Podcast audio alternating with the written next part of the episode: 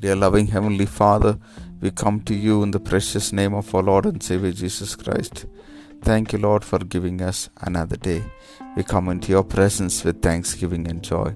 Thank you for the word which you have given to us for today. For none shall say that they are tempted by you, for you are a God who helps us, Lord, to come out of our temptations. Lord, you do not tempt us, Lord. Thank you so much, Lord. Yes, Lord, even when we are tempted, be with us. Help us to overcome temptations. Help us to face challenges, trials, and temptations of various sorts and come out victorious, Lord. May your strength be with us, Lord. May you work in and through us and give us the ultimate victory. May your name be glorified, Lord Jesus. I pray for my dear brother and sister who's listening to this audio. Bless them today. Be with them and keep them safe. In Jesus' name we pray. Amen. May God bless you, dear ones. Have a wonderful day ahead.